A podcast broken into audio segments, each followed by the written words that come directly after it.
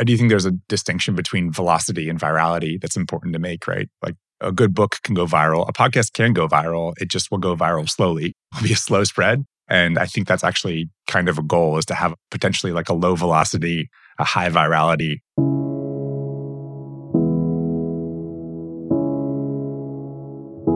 Hello and welcome to MetaMuse. Muse is a tool for thought on iPad. But this podcast isn't about Muse the product. It's about Muse the company and the small team behind it. I'm Adam Wiggins, here with my colleague Mark McGranigan. Hey, Adam. And our guest, Tobias Rose Stockwell. Hey there. And Tobias, Mark and I just recently did an episode on video games and how Mark's thesis that video games are where technologies kind of emerge first and later they make their way to productivity and enterprise software and that sort of thing. And I feel like our meeting, which was in an online game, a text-based MUD, they called them back then, in the 90s, was a good example of this. We knew each other virtually before we ever met in person for, I don't know, a year or more. And nowadays we take for granted that you meet people and even have great friendships, I think, in, you know, your Slack channels or online conferences or colleagues you've only ever met through video calls. But I feel like that was quite unique for the time. Truly, truly. I remember your characters on the MUD. You had an amazing automation system in place for your characters. You just, you crushed that game. That's right. I totally forgot the MUD world, because it was all text-based, almost kind of had a Unix style in that sense. You would type commands and you would see these descriptions of what was happening with the action. It was very scriptable because you could make what were called triggers, where you would essentially say, okay, if when you see the word, you know, when you see someone's name, you react in this way, or when you see this happening, you could cause it to trigger another command. People would do, in some cases, very sophisticated scripting. I used a thing called Tintin. I think I was pretty simple with it, so I'm glad to hear it seemed so impressive. But I think that did probably influence a lot of my thinking on kind of end-user programming, personal scripting world of things. Yeah, it was super impressive. Like, this guy knows what he's doing on here. And Tobias, maybe you can tell us a bit about your background, what you've been doing kind of in the post-MUD time, and then leading you up to what you're working on now, which connects to our topic today. Absolutely. Well, thanks for having me, guys. I really love what it is you're working on, and I always appreciate your analytical and pragmatic perspectives on the world, understanding things in a more precise way. You know, we've known each other for quite a long time. I feel kind of honored that you have known me through several phases of my life, different chapters of my professional endeavor, which have brought me here.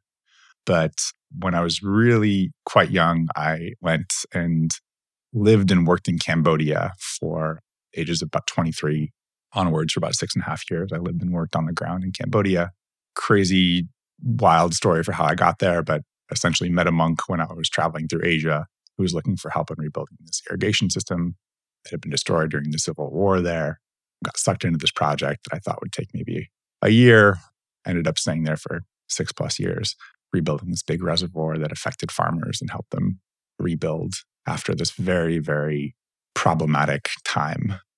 And just was very, very interested in what I could do to most help people figure out how to improve their own lives. And ended up rebuilding this irrigation system, getting interested in scale, interested in the motivations behind helping people help others more effectively, which ended up, once I finished the project in Cambodia, I ended up coming back to Silicon Valley, where I grew up, and started working on various projects to help people connect more effectively to humanitarian causes. And this was between 2009 and 2012. And it brought me to the world of online advocacy. And really, this was the earliest days of social media at scale. And I was part of this cohort of designers and technologists and developers and documentarians that were really doing their best to try to motivate people to capture altruistic action from the largest possible audience, right? There was this promise around these tools that was very kind of intoxicating at the time, this kind of inherent goodness that could come from connecting humanity. And there was this thesis, this broader thesis, I think, that was implicit at that moment, which is, you know, if you can connect the world, like, we can solve the problems of the world, right? If you can just make people feel, if you can make people feel the poor people in India, the people that are struggling in Southeast Asia, if you can really just connect people to the feeling effectively, then you're going to come much closer to solving those problems. And that optimism was very real at that time. And it bled not just into the advocacy world, but I think it was very much a part of Silicon Valley at that time too. So I worked on a bunch of campaigns that were really trying to capture virality and maximize human attention and get people involved with causes, get people to feel. And that was its own very special era. I worked on a few campaigns that reached millions of people. It was a very exciting time.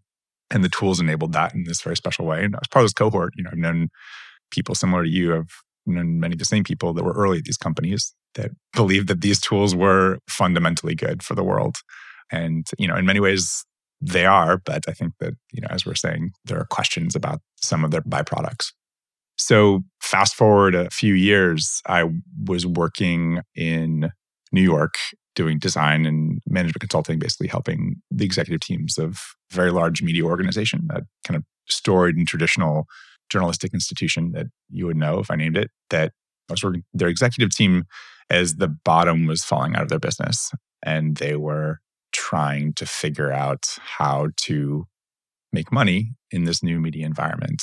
And I was watching them as an institution begin to make decisions that reminded me fundamentally of the types of attention capture tools that we had used in the years previously. And they were making decisions that were very much based on trying to utilize this new media environment that many of my friends had built in such a way that I think we would recognize today as problematic, but at that moment in time, we didn't.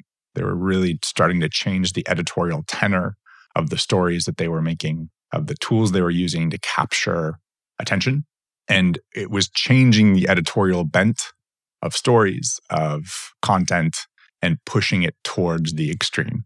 And this was in 2014, 2015, you know, just the years leading up to, I think, our great awakening to some of the problems associated with the stuff that came in 2016. But they were really fundamentally changing the tenor and the content of stories to capture more attention using these tools and these strategies. This is what maybe nowadays we talk about as the classic clickbait titles and emotional activation that's designed to, in a very short time, just get you riled up or activate some more primal part of your brain. And maybe that ties to your nonprofit work as well, which is also about emotional activation. Absolutely. But here you have this media environment where they have a very brief time to capture your attention, and they're just basically motivated to optimize for these headlines that push these buttons and activate you emotionally, even if that's not sort of good journalism or really a healthy information ecosystem. Definitely, yeah. And it's not just headlines. The headlines are maybe the most visible things. The stuff that tends to be a little bit more pernicious is the editorial decisions that are made around particular stories to cover, like what to cover, right? Journalism is this kind of important function. I see it as having three different fundamental pieces to it. One is the basic verification of facts, right? It's like, did something happen? Did the event happen? Did it not happen, right? The next layer up is selective facts, like which facts are actually important for us to pay attention to in the world, right? And the top one is really like, why does this matter? It's the editorialization. It's like, why is this important for us to pay attention to? And what I felt like I was watching in real time was that the selective interpretation of facts, that the sourcing pool that editors and journalists were using to start trying to kind of find nuggets of stories, they started to trend towards the outrageous. They were finding this stuff that would make people the most mad, right? You might see this in a headline and a story in which the headline will be, people are angry about X, right? You say, well, people are angry about X. Wow, this is important. I should read why they're angry about X. And then you look at what they're actually sourcing for the quote unquote people that are angry about X. And it will be a Twitter user, maybe two, that have, you know, sub 20 followers that a journalist was able to kind of go in and find. They kind of spun a story out of almost nothing online and wrote a whole article about it, which is terrible if you're trying to get a proportional understanding of what people are actually angry about out there. And that's just one strategy of many that are now available to every journalistic institution, or traditionally journalistic institution. For me, the first article of yours that I read that I think got a good bit of traction was titled, "This is How Your Fear and Outrage Are Being Sold for Profit," where you kind of broke a lot of this down. And I think nowadays this is part of the mainstream discussion, especially with something like, for example, this Netflix documentary, The Social Dilemma, yeah, I think we have more cultural awareness of this now. But at the time, for me, it was a real eye-opener, even being someone that was in technology, that you were kind of breaking down the mechanisms, just sort of shining a light on exactly how you're being emotionally activated or even emotionally manipulated and why that's good for these media companies in this new era. And then you went from there on to a series of other articles, including The Dark Psychology of Social Networks, which I think was a cover story in The Atlantic with Jonathan Haidt. Is that right? Mm-hmm. Getting to write with a high-profile author, which is a whole other probably interesting topic to discuss.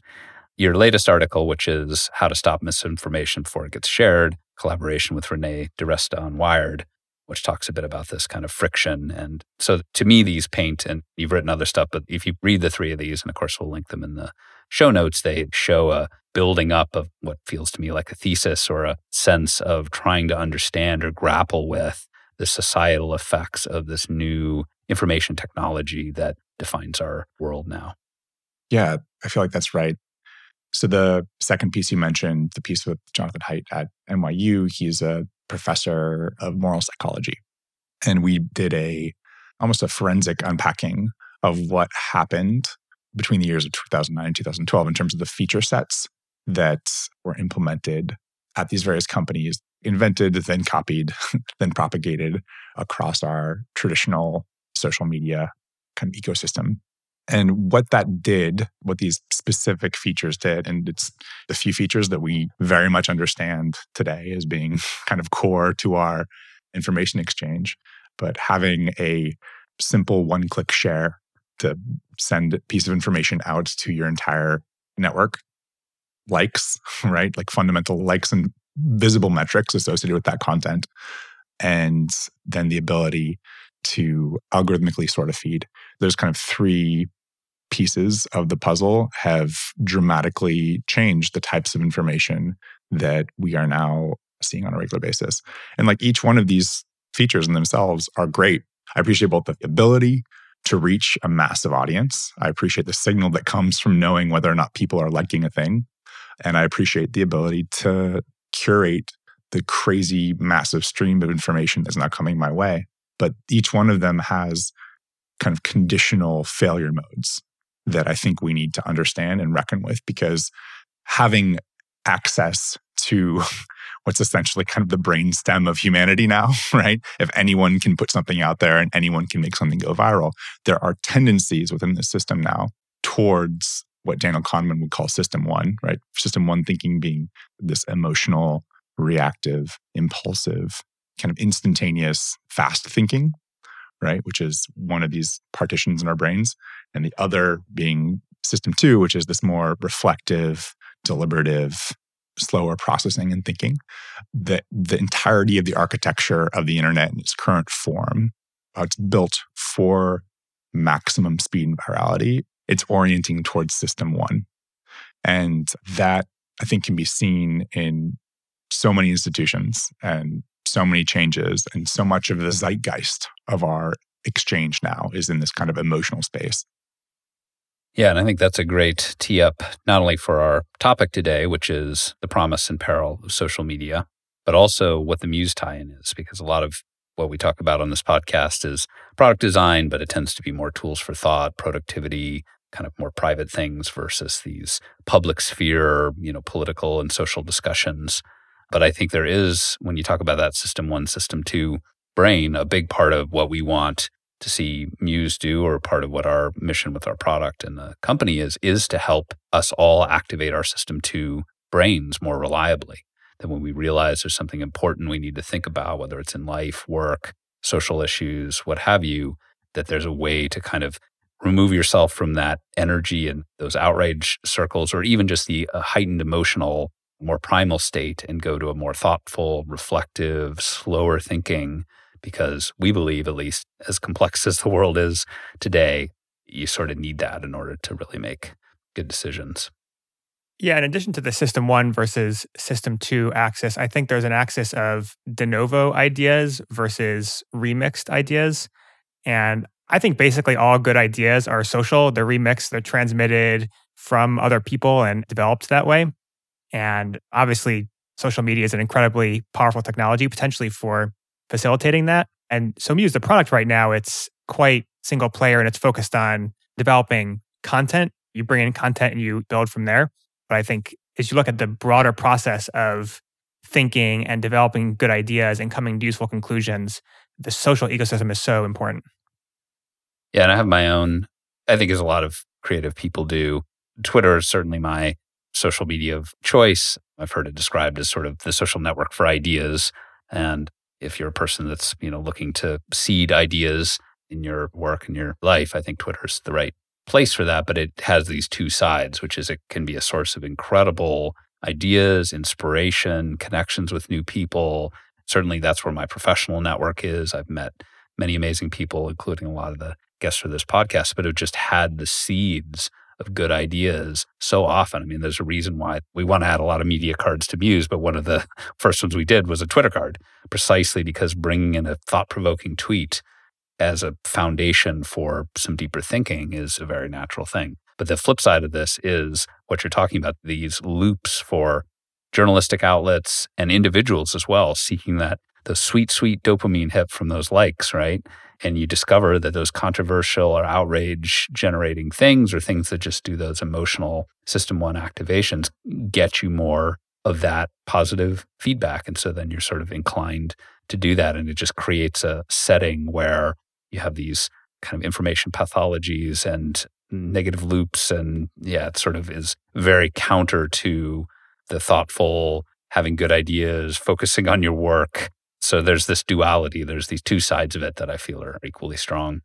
Yeah, I think that's really important. As you spoke about how the general zeitgeist has kind of absorbed some of these memes about the internet being a place that prioritizes outrage, and that people tend to kind of understand the problems associated with this now. There's, you know, a lot of great content out there and a lot of talking heads that speak about the ills of technology. I do think that the hyperbole around it is actually kind of a big problem. I think that if you're too hand-wavy about what the problems are, then it actually doesn't help us solve them. It doesn't help us build better tools, doesn't help us fix the tools we have. I think it actually just is pretty detrimental to the conversation as a whole. Right. So there's this progression where, I don't know, in the mid-late 2000s, it was the sense that this up-and-coming new information world was unmitigated good, kind of a sort of exuberance that in hindsight seems naive. Then sometime around the time you're writing these first articles, 2016, 2017, 2018, there's a few folks like yourself that are kind of raising the flags, and society's struggling to figure out, wait, what happened here? Things are changing, maybe in a way we don't like. It seems related to this new technology. You know, what's going on? And then you come to today, and again, I do feel there is a more mainstream sense that, okay, social media is this powerful technology. Certainly these internet giants in general wield a lot of power. It does seem sometimes boiled down to Mark Zuckerberg is the devil. If we can get him from in front of Congress and slap enough regulations on him, then everything will be okay. It feels like a vast oversimplification that feels like this is a, to borrow one of Mark's way of talking about things, that society needs to metabolize the change. And that's going to take some time, and we need to thrash around and try some weird stuff. And maybe some of the solutions are governmental. Some of them are technology product solutions, like some of these ones you've proposed in your various articles here. And some of them are personal, right? How we choose to cultivate our information diets and make good choices that will allow us to get the most out of this brave new world of information without being maybe sucked down its worst rabbit holes. Yeah. I don't know if either of you had a chance to catch the tech hearings that happened a couple of weeks ago. I feel like there's one of these every month. So I feel like... yeah, totally. I've seen some of them, at least. For understanding what happened there, I rely on people making dunk tweak jokes. 100%. You're part of the problem, Adam. And then I extract what happened based on that. Yes, I am. What was very clear to me, and I took notes of how many different members of the House had their own personal grievance about technology. I made a distinct list of 18 different areas that were very much not related, other than the fact that they involved Facebook. Just this whole kind of panoply of different grievances that they had. And what came to mind for me is this is not just technology's fault, right? Like, we're just inhabiting technology more. And so we're bringing all of our problems with us, right? We're now just living in these digital spaces more and more and more. So we're bringing a huge portion of these problems with us. And that doesn't reduce the importance of focusing on the tools and the specifics of the tools, but I think it is important to remember that humans are complex and our problems are complex naturally. If we add a whole new layer of kind of virtual existence onto that, we're going to end up with a bunch of new problems and also all of the old ones manifesting in a different way. So I think it's just important to recognize that a lot of these issues are things that we're bringing into the fore with us. Yeah. Part of the concern would be technology is an amplifier for some of our natural sort of bad traits. We've made the comparison before to food, for example, where we came to this realization that a lot of fast food is actually quite unhealthy and feeding into a lot of health problems in the modern world, but that's because it was sort of optimized to push our sweet and savory and salty buttons, because these are tendencies. We crave these things in our natural environment, but we found a way to kind of like supercharge what you get in a way that has these negative effects. And I feel social media has a lot of that. For example, follower counts, I think, is one I hear folks talk about, which is like we have this natural status-seeking behavior. And getting a certain number of followers shows that you're, I don't know, important, you have prestige, people care about you or something like that. And so then that turns into weird status games, maybe, of trying to game the system or just treating people differently based on their follower counts or whatever. And, you know, one question there is, should we hide that? Because that basically just brings out some bad qualities in us. On the other hand, will people find other ways to seek that same, because again, it's not the technology, that's something that's inside us as humans, is to kind of be status seeking. And just to elaborate here and to further motivate it, I think there are a couple other dynamics that are making it even more important. So there's this baseline dynamic of there's like a very high powered social technology and people have always talked to each other and written stuff down, but now just like a lot more of that with much sharper edges. Okay, that's kind of what we've talked about so far. There's an additional dynamic that I would call the revolt of the public dynamic. This is I think his name's Martin Gary. Thesis. He wrote an amazing book about how basically people able to talk to each other outside the confines of traditional hierarchical structures is highly threatening to those structures. And this would be like traditional journalism, bureaucracies, higher education, and those institutions correctly perceive this huge existential risk. So there's some kind of fighting for their own lives happening there. And then another angle is a lot of the most contentious stuff has to deal with politics. And the reality is that politics, especially federal politics, play a much bigger role in people's lives now than it has in the past. You know, government spending is what, 40% of the economy, plus all the indirect impacts. Like, people are correctly interested in what's happening there. So these three things stacking on top of each other and creating huge stakes. So it's not surprising to my mind that people have strong feelings about this stuff. There's a great article, a Paul Graham article from, it was 2007, 2008. The golden age of Paul Graham essays. Right. So to speak, yes. About how to have better arguments online. One of the anecdotes that he has in there is that people are now just accessing more information. There are more opportunities to collide online. There are more opinions that we're being exposed to. And because of that, people are going to be arguing more, right? There's this kind of natural trend towards increased opportunities to disagree in a public forum. And there's certain things that happen in a public forum when we're disagreeing, and the kind of ergonomics of that space or the design of that space online will push people towards a particular kind of disagreement or a particular kind of agreement, potentially, depending on how that space is designed. One of the things that we speak to in our Atlantic piece is this kind of idea of what's called moral grandstanding. If you imagine us having this conversation right now, this is a great example. We're having this conversation. This is over Zoom. I can actually like see your faces. We're having interaction, right? There's not an abstraction layer. You're responding to me. I'm responding to you. I can see your eyes. If I say something mean to you, if I have a disagreement with you, there's a desire that I have to reduce any kind of empathetic stress or sadness I might cause you. I'm not going to call you a name because I'm actually getting some kind of empathetic response from you in this physical stimulus that's coming back to me, this visual stimulus that's coming back to me. In the digital world, that's hidden from view, right? So you're abstracted out into this profile pic. If you even have a profile pic, you're just a kind of abstract creature out there. If you're even a creature in my mind, right? You might just be a bot in my mind that I'm angry about.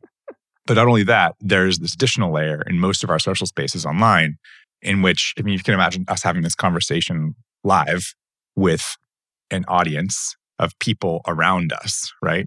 And like an audience of people around us live that were rating us. And there was a number attached to our faces that was going up or down, depending on the quality of our argument and what was actually happening in real time. I already feel anxious with that description. It would fundamentally change the content of our conversation in a drastic way. And it would not push us towards conclusions between us or attempting to find truth.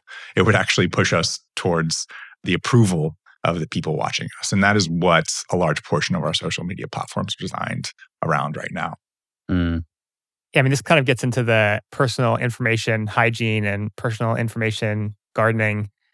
Yeah, so Tobias, in your articles, you often are speaking essentially to the platform creators. You're saying, okay, Instagram or Facebook or Twitter, here are features you could build, or maybe users could demand those features, but essentially change the tool in order to have better social dynamics. And absolutely, I think the tool evolution, we're seeing that happening already. You describe a lot of that in this kind of friction concept in your most recent Wired article. And I'm sure that's going to be ongoing for a while.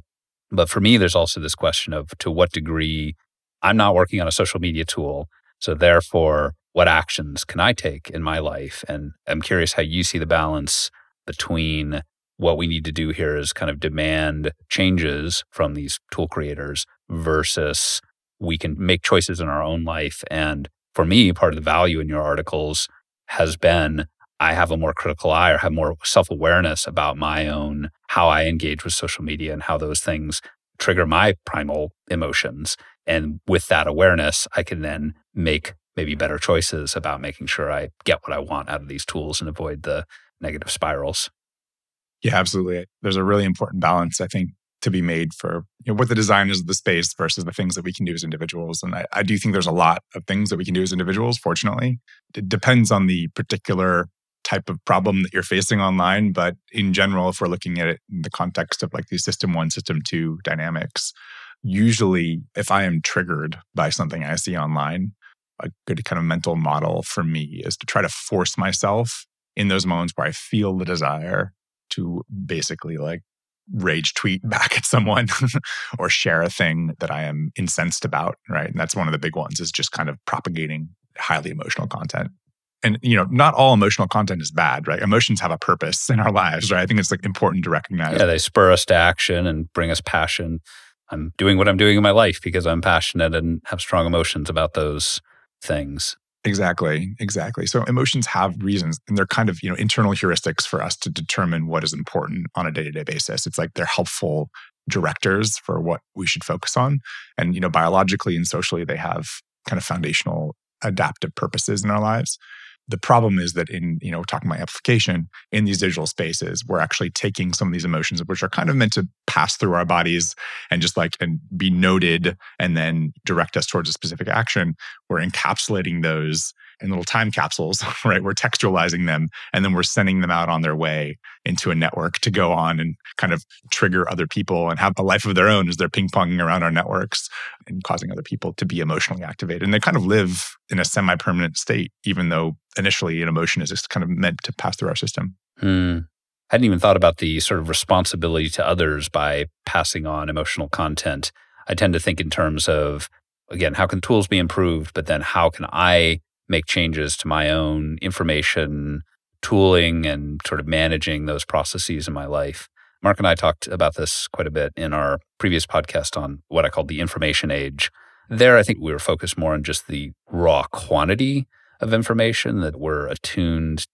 Through most of human history, we lived in time where information was scarce, and so we seek to get as much news. Like even the word news implies, what's the latest? I want to be in the know. I want to be connected. It's important to know what's going on. And now we live in a time of it's such incredible information abundance that actually the problem is curating and culling all that out. But Mark, I'm curious, expanding on what we talked about there, I feel like you have a pretty good set of approaches for cultivating your own information ecosystem, putting it together with some of what we're talking about here. What are techniques that work for you or you recommend for others?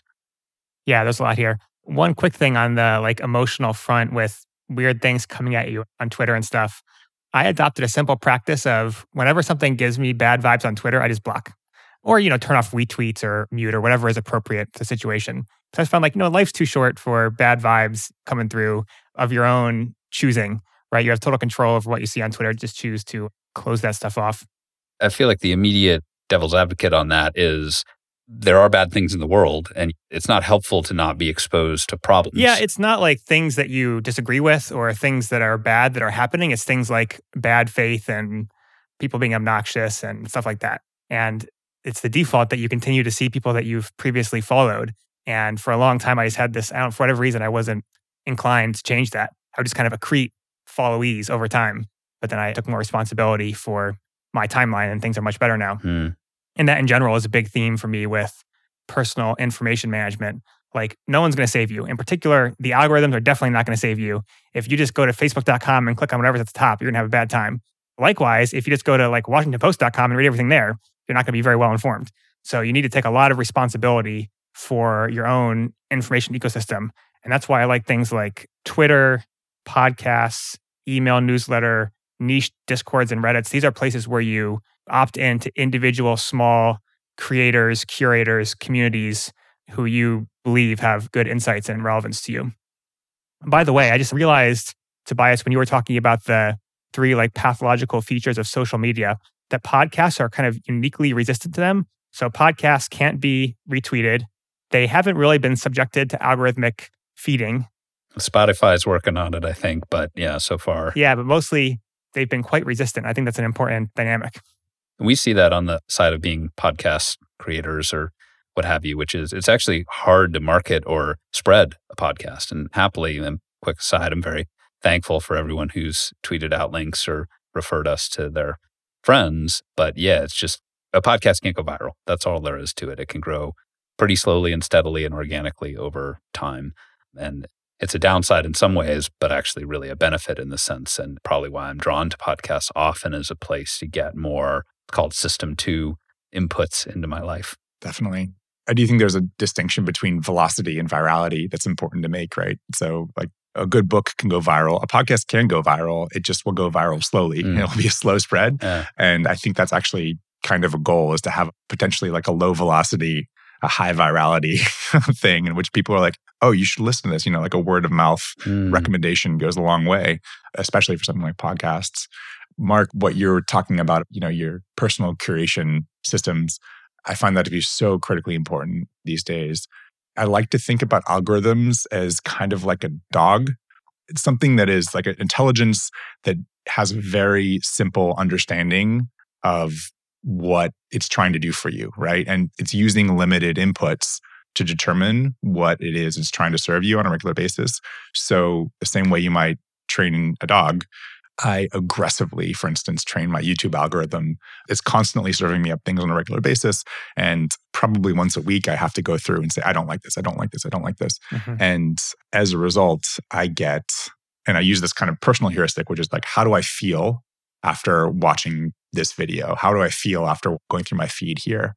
And checking in with yourself, taking a moment to recognize, I think there's like the regret test, very basic test. Like if you regret your experience on this tool, then you need to change the tool or get off the tool, right? Yeah. Unfortunately, that is something that we can do. So I have aggressively culled and trained my YouTube feed. And now most of the time, you know, again, with this kind of weekly training regimen, it becomes a beautiful source of inspirational, educational content that I really get a tremendous amount of value from.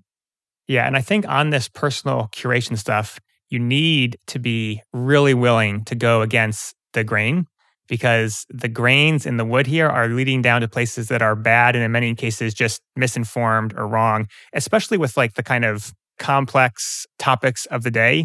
For various systemic reasons, the stuff that you get in the prestige outlets isn't very good. And so you really got to go around and crawl and find the weird Twitter accounts. I've joked that on many complex topics, like the recent pandemic, a lot of the very best information on the internet came from cartoon-avvy, pseudonymous Twitter accounts. I mean that 100% seriously. So you need to be willing to embrace that kind of weirdness in your own personal information curation if you're going to want to have good outcomes, I think. So what you're speaking to there is really interesting, because you're absolutely right. There's been both like a decline in trust of journalism writ large, right? That's a big, big problem kind of we're facing right now, is that we don't feel like we can trust historical institutions that we used to rely upon for this basic validation of perspective and worldview that, you know, we used to have kind of the forced feed, essentially, right? We had a forced algorithm, which was major news and media. That was our content. There's three channels. They all kind of say the same thing.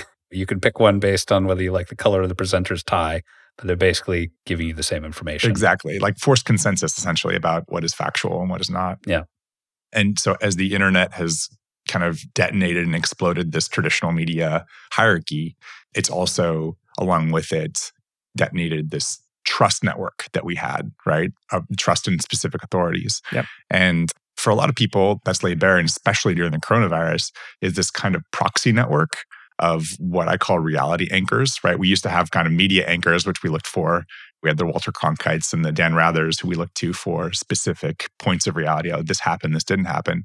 Now everyone kind of has their own proxy network of reality anchors, right? It might be the follower on Instagram. There's the anti-vaxxer. It might be the IDW, intellectual dark web, thought leader. You know, it could be any broader group of humans, but those are really tremendously on display because in a way that they weren't previously. I think that's laid bare a lot of the problems of our epistemic environment now, because we no longer have a specific kind of source of consensus that we can look at collectively. Right. We instead have this decentralized, individuated network of reality anchors that we point to.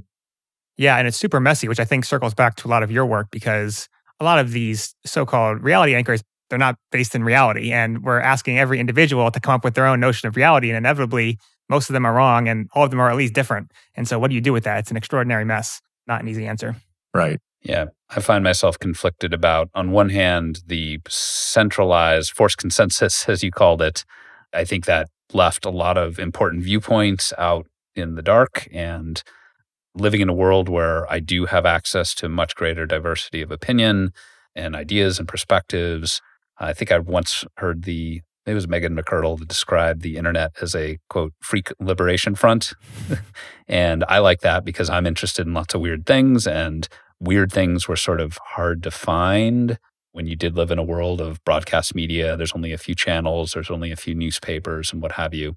And I'm basically much happier in a world where I do have access to much nichier things. But then, yes, we lose that shared consensus, shared understanding of reality. And I would not have thought this previously, but I think in past years I've seen where, in a way, there is something to be said for a whole society basically agreeing about the basic facts of reality, even if some of those facts are actually wrong. But if we agree together, we can at least make decisions together.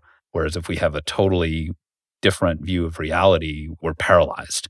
And inaction maybe is worse in some ways than taking action on a false understanding that then perhaps in the future you can correct as you realize, I don't know, for example, that the concept of the food pyramid is ridiculous. Totally. You know, if you look at history and if you go back far enough, you can see there's a correlation between our ability to organize into larger and larger groups with our ability to kind of understand each other and share a common cause, cooperate better, share good information together collectively, that kind of thing.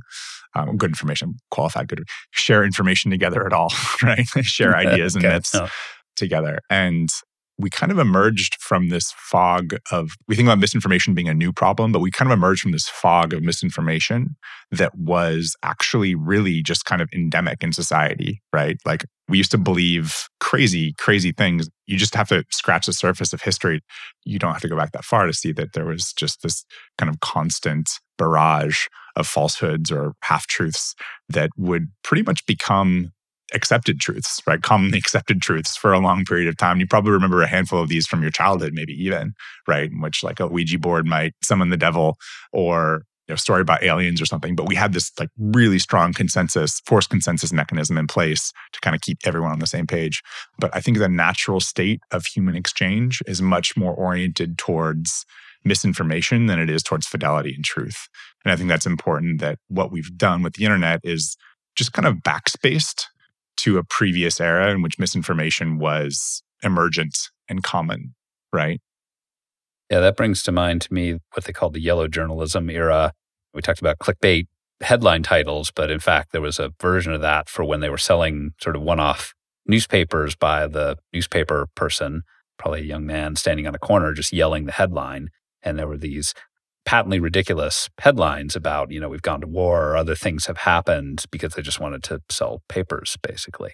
And I think eventually journalism settled on a better model that was more kind of oriented around longer-term useful truths rather than one-off attention-grabbing headlines. But yeah, to say that that's new to this era would be quite incorrect. I've been especially fascinated with that particular era of when we basically began to use advertising to propagate journalism, right? So the era of, it was actually the era before yellow journalism. There was this whole century in the 1800s in which we kind of figured out that you could sell ads with newspapers. And in that process, you could also make a lot of money by making sensational claims. The New York Sun was the first paper to do this in the early 1800s. And they began their whole business and this whole kind of enterprise of ad-based journalism by literally making up fake stories and propagating fake stories on the corner with the guys hawking it and getting people riled up about stuff. There was a story about animals escaping the zoo and marauding and killing people that they put in the stories, like extremely irresponsible journalism that like caused a mob to go out and try to find these animals and put them down because they read it in the paper and they thought it was real, which is literally just a falsehood, just an entirely made up story that they wrote to sell papers. And years just after that, there was a story about bat people on the moon, that there was astronomical observations of bat people living on the moon, life on another planet, that was a sensation, sold a lot of papers and, you know, kind of caused this crazy confusion about life on other planets that was a hugely popular hit. Yeah, that also makes me think of George Orwell and the War of the Worlds broadcast. And just, the power of media, particularly when it's new, I think. Maybe we build some, I don't know if it's resistance or just awareness, ability to separate and say like, well, because I hear something on the radio doesn't mean it's true, or because I see it on the TV doesn't mean it's true. And maybe we're still in that era for a lot of these internet technologies where, well, certainly I hope people realize that when you see something on the internet, it may not be true, but maybe we haven't yet developed these, I don't know, antibodies or coping techniques for, you see an outrageous tweet and you immediately reach for the retweet or the reply button, and we haven't quite developed the better practices for managing that. I think the word is antibodies. I think that's a great way of thinking about it as like a cultural antibody against the thing. The way that changed in that era, in the mid-1800s, it was through this process of professionalization that was actually also market-driven. It wasn't like the government got together and was like, we're going to tell you what is true, what is not true. But it was this process of consumers learning that they couldn't really trust specific papers and they could trust other papers, right? So in the New York newspaper scene, that was The Sun and these other papers became kind of like trash papers. You know, you fool me once, I'll believe you. You fool me twice, I'm definitely not going to buy you again, right? And one of the papers that tacked up the brainstem as opposed to down the brainstem was the New York Times. And they actually started to build reputation around actually reporting facts and being consistent about that and being trustworthy. If you think about it, it's a little bit like an iterated prisoner's dilemma for us in accurate information, right? In a world in which there's nothing but crazy, outrageous headlines month over month, you're going to learn to try to focus on the things that are verifiable. And reputations come to matter. They actually are built over time. It does seem like the value of news is in it being true. It gives you information about how to navigate your world. You know, in the previous, more pre-civilization time, news that there's a dangerous bear prowling around outside the village is really useful for keeping yourself safe if it's true. But if you're spending a bunch of time avoiding bears that aren't there, you're just draining energy on something that's not valuable. Now, I will argue that a lot of our news and information consumption is fundamentally entertainment nowadays. I think the degree to which political news is essentially a kind of entertainment, kind of following your favorite sports team kind of thing. And I think that's fine. But at least it seems like in theory, bad information or incorrect information doesn't help you navigate the world and has a maladaptive effect. And pretty quickly, you're going to see, okay, I made decisions in my life based on this incorrect information. Therefore, my life went less well than it could otherwise. And then eventually you're going to want to turn that around and get true information. Yeah, I think that's an important point. Yeah, I think that's very much the case. Like, I don't think we're going back to the world of mainstream journalism as the purveyor of verified facts. Even entities like the New York Times are already on the train of entertainment and aligned analysis, let's call it. And they're moving even harder to that model now as they catch up with Substack. And so the question then becomes, where are we actually going to get these true facts, which are the sort of public good? And once the fact is out there, you can't charge for it. So who's actually going to provide it? And it's a very tough question. And right now, the honest answer is that it's almost no one. So you kind of have to do it for yourself. And we're starting to see now, people can fill this hole a little bit by becoming named individuals who have a secured reputation that's attached to them personally. And that way you can bootstrap up into something that you can trust in the way that you can't trust a large institution, because it can launder and transform reputations, right? So it's pretty gnarly out there right now. And I think it's important just to be honest about that and to expect that you're going to have to navigate that. And furthermore, that the whatever new equilibrium we reach isn't going to look like the old world. So be ready for that too. Yeah, I think that's a good point. The tools that we have now, and this might be a good moment to segue into my most recent article just quickly about friction, just like there are ways that we can potentially reorient the system to at least trend towards accurate information versus falsehoods, right? If you look at the trends of misinformation, right now it occupies the same reach as a traditional media broadcast, right? Some viral mistruths can go just as far and as fast to a wide audience as traditional media broadcasts, where they can reach millions of people. You know, Plandemic was a great example of that. I think 12 million people that saw it. So potentially there's the concept of friction, which is basically throttling misinformation as it spreads through a network and kind of reducing just the inherent capacity for virality across the board, right? So WhatsApp did this. They reduced the net number of possible shares. They reduced the number of groups that you could actually share a specific message to, right? And they just throttled that down.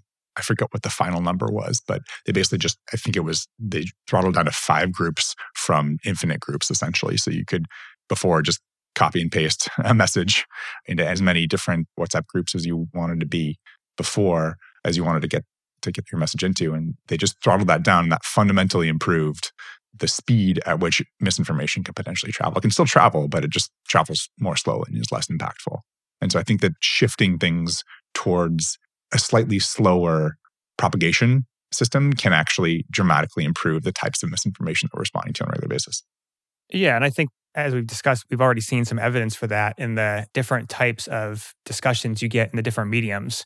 So again, the ones that I find most compelling these days are podcasts and email newsletters and small Twitter accounts. Now, you can't quote to a podcast, and that's in many respects a feature, not a bug.